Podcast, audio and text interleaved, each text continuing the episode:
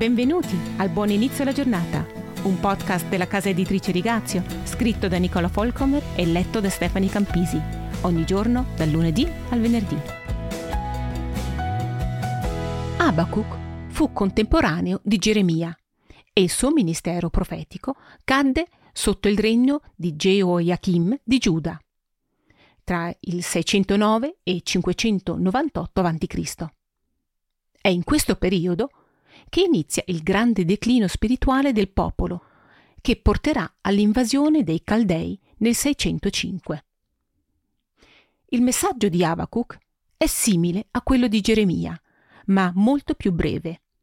I suoi lamenti iniziano con due domande, che sono pietre miliari di molti scritti profetici. Per quanto tempo? E perché? Chi di noi, notando il rapido aumento dell'impietà nella nostra società, non si immedesima nel seguente lamento di Abacuc? Fino a quando griderò, o Signore, senza che tu mi dia ascolto? Io grido a te, violenza, e tu non salvi. Perché mi fai vedere l'iniquità e tolleri lo spettacolo della perversità? Mi stanno davanti rapina e violenza, ci sono liti e nasce la discordia. Perciò la legge è senza forza, il diritto non si fa strada, perché l'empio raggira il giusto e il diritto ne esce pervertito. Abacuc 1, 2-4. Ma Abacuc non si ferma alla lamentazione.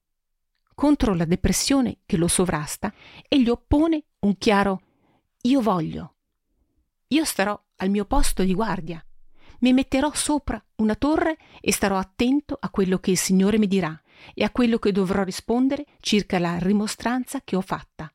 Capitolo 2, versetto 1. La risposta non tarda ad arrivare. Ad Abacuc viene detto di prendere una penna e di scrivere alcuni pensieri di Dio.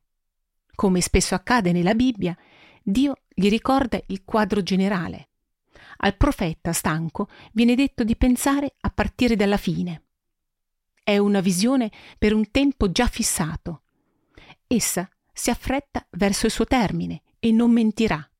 Se tarda, aspettala, poiché certamente verrà e non tarderà, ma il giusto per la sua fede vivrà. Abacuc 2, versetti 2-4. Questo ci riporta immediatamente alla mente le parole della lettera agli Ebrei. Ma la fede è realtà di cose che si sperano, convinzione di cose che non si vedono. Ebrei 11, 1. Abacuc rimane di stucco quando vede la profezia, poiché la conoscenza della gloria del Signore riempirà la terra, come le acque coprono il fondo del mare. Abacuc 2, 14. Abacuc conclude il suo scritto con un altro «io farò», entusiasta e gioioso.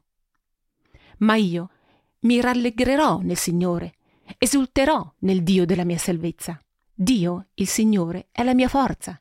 Egli renderà i miei piedi come quelli delle cerve e mi farà camminare sulle alture.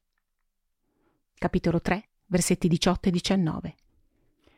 Guardare al Signore attraverso le lacrime, cercare il suo volto, ascoltare parole di incoraggiamento dalla sua bocca e poi gioire e ringraziare ancora una volta.